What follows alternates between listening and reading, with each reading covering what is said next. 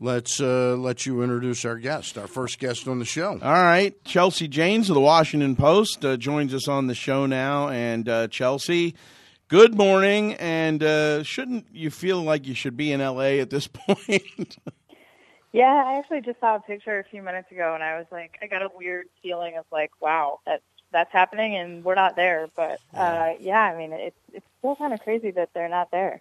You and I looked at each other as we were leaving the ballpark, and you left a couple of minutes before I did. Uh, after I did the post game show up in the studio on the fifth floor, but you you you and I looked at each other and we just kind of shook our heads, like yeah. we could we couldn't believe what we just saw. So many twists and turns to that game, you know, and the irony of it all to me is the fact that that five run or that four run inning in the fifth comes against uh, comes against Max Scherzer.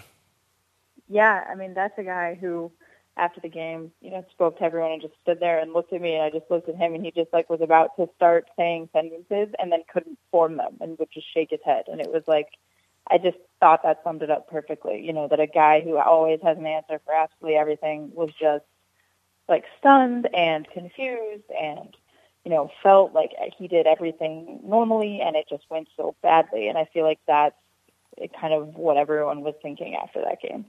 Uh, Chelsea, uh, and we really appreciate your being part of the show today and uh, throughout the season. Uh, you do an excellent, excellent job with the Washington Post covering the, the Washington Nationals. Um, the the interpretation of that that play call, the you know where where the backswing hits Wieters on the head, uh, have we determined yet what the real rule is? And and it really seems like the Nats got shafted on a misinterpretation of that rule. Yeah, you know, I think I don't think they, you know, anyone came up with an answer that made anyone happy on that. I think that one of the problems was, you know, certainly the rule suggests that it's, you know, a dead ball and that, um, you know, the runner shouldn't have advanced and that inning shouldn't have progressed that way. But I think that one of the problems with that and what sort of came out from the umpires but barely was that nobody had seen that before. I mean, it, it's not like you could kind of look back for an interpretation. You know, I mean, no one knows what the slide rule is, but we all sort of know what is called and what isn't. Nobody so, really, that so, was such an absurd play that it was like, it, well, what do you do with this? Well, let's break it down, though. Am I correct that the, did the umpires not even see Wieters get hit in the head? There, there seemed to be in in listening to post game talk, and uh, I'm talking on the, on MASN. It sounded like that that was not challengeable to say, hey, look at the video replay and that will show you that he got hit in the head. Right. And I think, again, I think that was part of it too, that they, I don't know if all four of them didn't see it, but you can't review that. And we went through the list of, you know, all the rules too and, and saw challengeable plays and we're scrolling through that list and it's not on there, obviously. But I, you know, I wonder if that would be on there, you know, had a few more things like this happened because it makes sense that you would want to look for that. But it, it's just such a strange situation, and, and like it, it just summed up the whole night. It was like, yeah. how did that play come up in this game in that situation?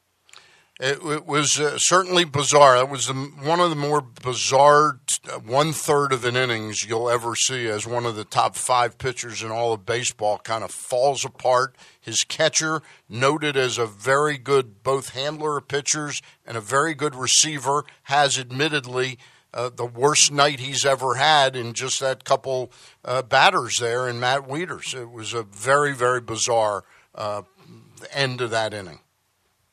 Yeah, absolutely. And, and Wieters was a guy, obviously, you guys know really well. But uh, you just felt awful for after the game. He was just kind of sitting there and staring. And it was like, you know, how, again, how did that happen now? I think was the question they were all So the big question I have for you: the, the Red Sox get eliminated the other day, and it wasn't a shock to me. But they fired their manager John Farrell. The Nats were eliminated on Thursday night. Their manager is technically a free agent. Do you think that this gets done expeditiously, or do you think the Lerners? and I know Mike Rizzo would want Dusty Baker back, but do you think they sort of sit on it a little while? And is Dusty technically a free agent if one of the other teams were interested in him, say the Boston Red Sox? Could they come after him immediately, or or is he under contract technically to the end of the month? Um, you know, I'm pretty sure that the the way that works is that you're. I mean, I could be wrong, but I'm pretty sure it's after the World Series. Yeah. I don't think that the. I mean, I don't. This is not a knock on Dusty at all. I don't think the threat of another team coming in is a concern at all. Um, I think, you know, that's not something kind of on their radar right now, and I, you know, his name really doesn't pop up because a lot of these are, you know, kind of new school, you know, analytics kind of people thinking, you know, for young guys like Alex Cora and, and all those names you always hear. So I don't think they're worried about Dusty jumping ship. Um, I, you know, I don't know what's changed over the last week. I mean, it felt like a month. It felt like there was all this drama. Dusty was in the center of the whole, you know, announcing the starting pitcher thing. But I think that, you know, before the series, it was very clear that both sides wanted it to be done. I don't think Dusty did anything absurd in game or anything like that that would change that but I would expect that maybe both sides need a little bit of a cool down. Like well, I think, and I, you know, and I think that I still expect that to be done. Um, but you know, I think that it, it's probably not something where they're going to come right back together, you know, today and, and figure it out. I think there's probably a little bit of a deep breath that needs to be taken all around, and not because there's any animosity, but just because that ending was just it was it was wrenching let me just throw one thing out to you, and I, maybe I'm the only guy in America that sees this, but and that's, a, you, that's not that's not the first time. There, right. That's not the first time. You have a team in the Boston Red Sox that's in a very odd situation with their managerial situation. There's a lot of people think that Jason Varitek would be the p- proper fit. He's never managed a game at any level before. Uh, Joey Cora hasn't managed a game. Brad Ausmus, who Dave Dombrowski has hired before, his resume really doesn't yell out, out to you in Boston that, hey, that's the guy for us. I'm just wondering if a tandem of Baker managing and, say, Varitek or somebody else coming in as the bench coach to learn under Dusty, that there is another team there that might say, because, you know, there's been, it's been hypothesized that Dombrowski would reach out to Jim Leyland and, and or Tony La Russa but both of them haven't managed in quite a while, and they're a little bit older than Dusty. I just think the Red Sox are an interesting fit uh, in Boston. I mean, I've definitely been extremely and totally wrong before, but I just don't see it. I, you know, I think that there was a reason that Dusty was sort of out of the game for a while there. I think, for whatever reason, fairly or not, it's, there's just this perception that, you know, I, I don't know. I, I just don't see it there. Um, but maybe. Um, I, but I really think that you know. Also, you got to think about Dusty. Like if he's these guys gave him his chance. You know, he doesn't he doesn't look at. You know, he's a pretty loyal guy. So if the Nats are able to give him the kind of money that he probably has earned with well, 95 win season, I, I don't see jumping ship being a problem at all. And, and frankly, I think it would be a really I think the Red Sox would have trouble making that. I don't know. I guess I, I never really even you never even considered I, it. Yeah, I understand. No, and I and I don't think a lot. I don't. I'd be surprised if the Nats were at all worried about that. That that said, that you haven't considered it, I haven't considered it. Let's get back to the sanity part of the show now. uh, they're, pick, me, they're, picking on me all show, Chelsea. We, we really are, Chelsea. It's it's a lot Sorry of to hear that. it's a lot of fun, actually. I, I got to ask you though, what did you make though of, of Bob Nightingale's report? Right before the series started that Dusty and the Nationals had agreed in principle on a two year extension, a two year deal. And uh, you know, I'll, I'll take this. See, I didn't even know about that. Yeah, before. I'll take this one step further, and that's that my, my you know my good friend Phil Wood, who I do some post game stuff with, he was down on the field, and we we're standing very close to one another. But Mark Lerner is there, and uh, Dusty comes off the field and uh, Phil just, you know, stuck out his hand to shake Dusty's hand and said, Congratulations. And Dusty said, Thank you. And, uh, you know, you know, Miss Tanenbaum was there as as well as Mark, and you know, neither one of them said anything, you know, about it. So that led me to believe that, yeah, there probably is a deal in place. Um, no, I haven't heard that. Um, it wouldn't shock me if there sort of the if the talks has you know, if they had some talks maybe right before the the playoffs in that gap week. Um, I will say that a lot of people say congratulations to Dusty on the field every day for things. This is a thing that happens, and I'm, I'm not discrediting that because it is kind of a weird thing to happen. But I see people say congratulations to Dusty for things, and I'm like, what? What are you talking about? And he just shakes their hand and moves on. Mm-hmm. So he might not have had any idea what was going on there. Um, but I, I do think that they like I'm I'm not I'm very confident that this happened, and I you know I think both sides going into that postseason were confident that it happened, and uh, you know I no, nothing's happened to change that. So it well, wouldn't surprise me at all if I, they've talked this through. I see no reason to think that it's not going to happen, and the only reason in my mind that it wouldn't happen is again money, because I don't think. Well, Dust, that's that's Dusty's, part of my scenario. Uh, you know, my vague scenario is has to do with the fact, Chelsea. What do you think, Dusty, in the real world would command if he were 55 years old and not 70 or 71 years old. Well, he's what do you two think? years away from 70. Okay, so yeah. he's 68. How? What do you think he would earn from any other team? If it was the Yankees, the Red Sox, wouldn't he be a $4 million manager? I think so. I think he thinks so. Um, and I think he thinks think that. He... So uh, my only point is if there is any hesitancy here at all, I could see one other team being interested in him. And that's all. I'll leave it at that. Okay.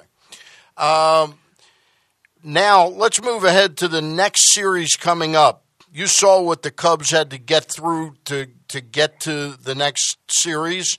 You saw last year what the Dodgers had to get through to get to the next series. Is this just sort of a reverse repeat of, repeat of last year where the team that the Nats take so much out of really isn't ready to compete in the next series? I mean, I don't know. You know, I think there's got to be something to that. I mean, they're going to start a really kind of battered Jose Quintana, who had to pitch in Game Five, or you know, against or warm up in Game Five. Now I'm blanking; it was all a blur. Uh, against Kershaw in Game One, and then just kind of hope that everyone else recovers. Um, but yeah, I mean, it, it is kind of tough to see the see the Cubs beating those guys when they've had all this time to set up and get healthy. And I think Corey Seager's a little banged up, but other than that, you know, yeah, he's got a bad back, are, right? Yeah, they're in good shape. So I, you know, I I do think there's something to that. I will say I think the Cubs feel like they're kind of playing with house money at this point, and that is obviously has looked like it was a good thing for them the other night. They're very relaxed, um, played you know, uh, played pressure free. But I don't know. A couple of things from the series with the Nationals. When you look back to as Stan said, they, they took a lot out, or Maddon took a, a lot of things that he had to get to Wade Davis, uh, you know, and then it turns out to be a seven out save uh, for him. But in the one inning where I had a flashback that I had long hair. Yeah, you know. four hours and thirty seven minutes. Yeah, uh, I got I got to ask you if, if Lobaton. And this is all obviously hypothetical, but if Lobaton doesn't get picked off first base, I think the Nats win that game. I agree. Um, at that point in the game, you know, we're sitting up there having all our losing stories done and thinking, and then you start to see the rally and you're like, well, you know what? There it is. Like Doolittle's warming, their bullpen's fine. The Cubs bullpen is just absolutely decimated. You know, somehow the Nats are in a better position than the Cubs pitching wise right now. If they get that run in and it's tied, if they get two runs and they take a lead, you're thinking it's over and then for that to happen, it was like, oh my gosh, like how did that just happen? You know, it was it was a rally at a time when it didn't look like they could be stopped, and then something stopped them. And I, I completely agree. That being said, I don't, you know, it's really hard to sort of fault Jose Lobaton entirely because he was back, he was back by a lot, and then his foot came off the back. So it's like, you know, I don't. It, it's again, it's like, how did that happen now? You know, and I think obviously you don't want to make it close at that point in the game if you're Jose Lobaton, so you can fault him for that. But he was back, and mm-hmm. it's just it was remarkable, really. Yeah, but the other part of that is too is that uh, even even knowing that you, you, you if you are Lobaton, you just can't put yourself in that position. Yeah, that's... that that's yeah no, and you got a guy who likes to throw too, and you know that. But again, it's yeah, I mean it's true, but it, it was just again one of those like unthinkable. How did that happen? Let's look. Let's look at a, uh, personnel decision facing the uh, Washington Nationals during this off season. I'm listening to Chris Russo's uh, uh what's his show called that comes on at oh High Heat. High Heat yesterday. He says there's no way back, no way that uh, that team can have Gio Gonzalez come back after he did that. Um, he's a free agent, isn't he? Do you expect that they will go after him uh, with with great fervor? Gio? Yeah. Yeah, he's under contract now, so he his Oh, he's option been- vested at 180. Yeah. Okay, in so he's innings, so he's there. okay. But I, I think the really interesting thing is whether they decide that he is someone they want after next year. Because if he's not, then you want to go after a starter now. You know, the Nats are always sort of a year ahead on their pitching. So I think if they say Gio's probably gone, then they really have to start hunting this offseason and see if they can, you know, find that replacement. I think we've seen Jason Werth play his last game as a National. Uh, would you agree with that? I would. I think I'm a little bit less sure of that than everyone else is because I'm not sure that he gets the job elsewhere that he thinks he's going to get. And if he doesn't, I could see him and the Nats saying, let's do this, and you're going to be on the bench, and you're not going to make the same amount of money, but we'll let you try to rebuild some value. That's the only scenario where I can see it. Um, Yeah. But if he gets a DH job, if, if somebody's willing to pay him um, to kind of play every day or something near it, I think, uh, obviously, I think he's gone. But I'm just not as 100% sure as everyone else. Chelsea, our show producer Bonza Tufa has a question for you. Hey, uh, Okay. Chelsea, what do you think about? And I want to ask Craig too. What do you think about the catcher situation with Matt Wieters? Do you think Well, he? he signed. Well, he, you know, he's got an, he, his his option. He's got an option, correct? Shel? Right. Chelsea. He's not going anywhere. His on his Well- option. Yeah, I mean, I, I actually think catcher's a really interesting thing they need to figure out this off season because, you know, as much as, as he's a nice guy, he had an awful year. I mean, Yeah. he was awful offensively. He was a black hole. Mm-hmm. And I think he really helped the pitching staff, but, you know, he's not a $10 million player. And he's going to, you know, there's no way Matt Wieters can opt out of a $10 million option after a year like that. Right. yeah, he'll be here. But I think you have to really assess what you do behind him.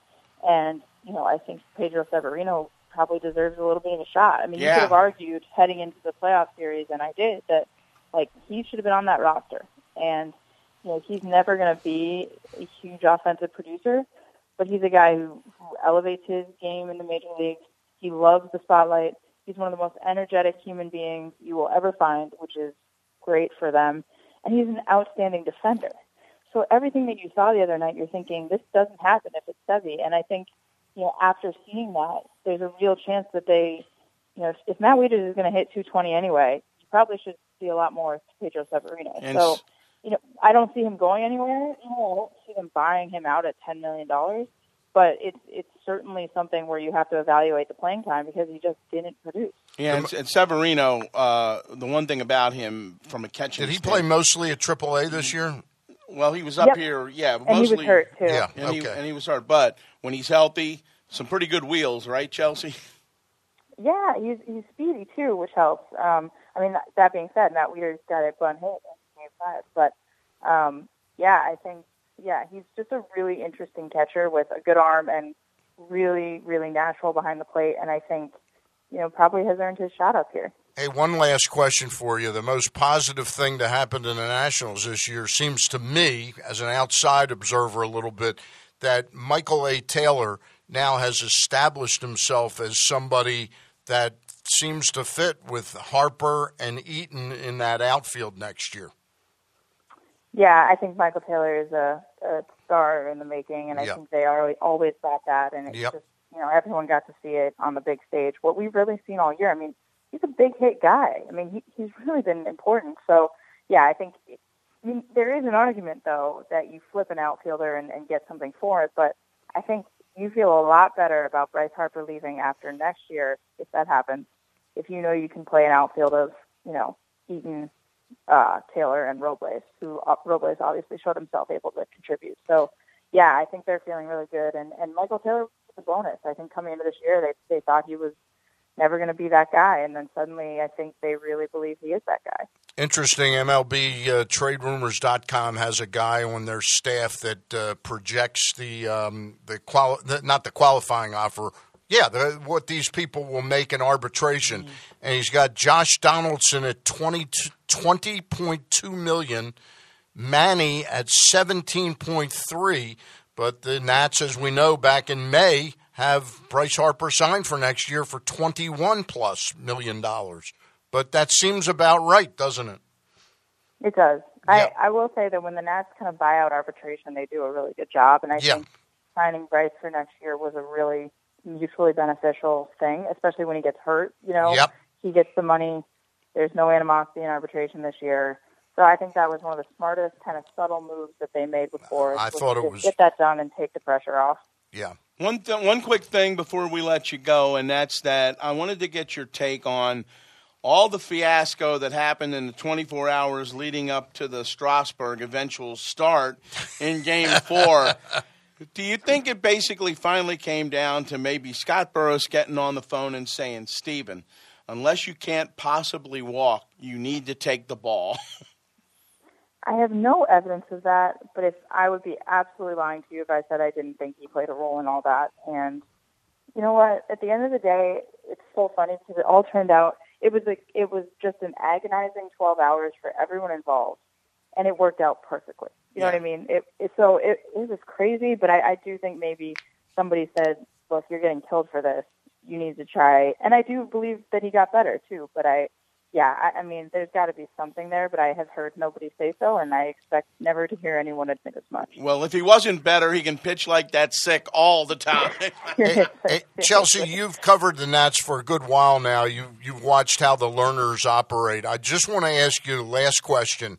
Not only did the Nats do what was right for themselves and right for perhaps the long term signing of Bryce Harper by buying out the arbitration, do you think at all that they were sort of sticking it to their MASN rivals? Uh, because now they've gotten Machado slotted at 17.2 and and maybe the number's 18, but they've got him, and we know Peter Angelos is not going to buy out arbitration, uh, especially now. Uh, they've got him sitting and stewing a little bit at three and a half, four million less than Bryce Harper, and we know that Manny Machado thinks he's the equal of. Do you think there was some gamesmanship there? Um, I don't. I I think you know I I don't think that the Orioles Nats rivalry in that sense is overblown. Okay. But I think Bryce Harper is sort of like his own separate entity Okay. that consumes a lot of the Nats thinking.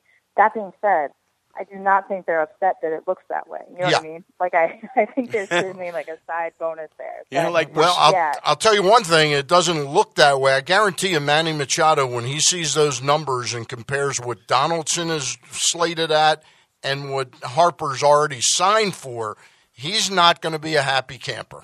Chelsea Janes of the Washington Post will grab you as we get closer to winter baseball meetings. Thank you so much for joining in.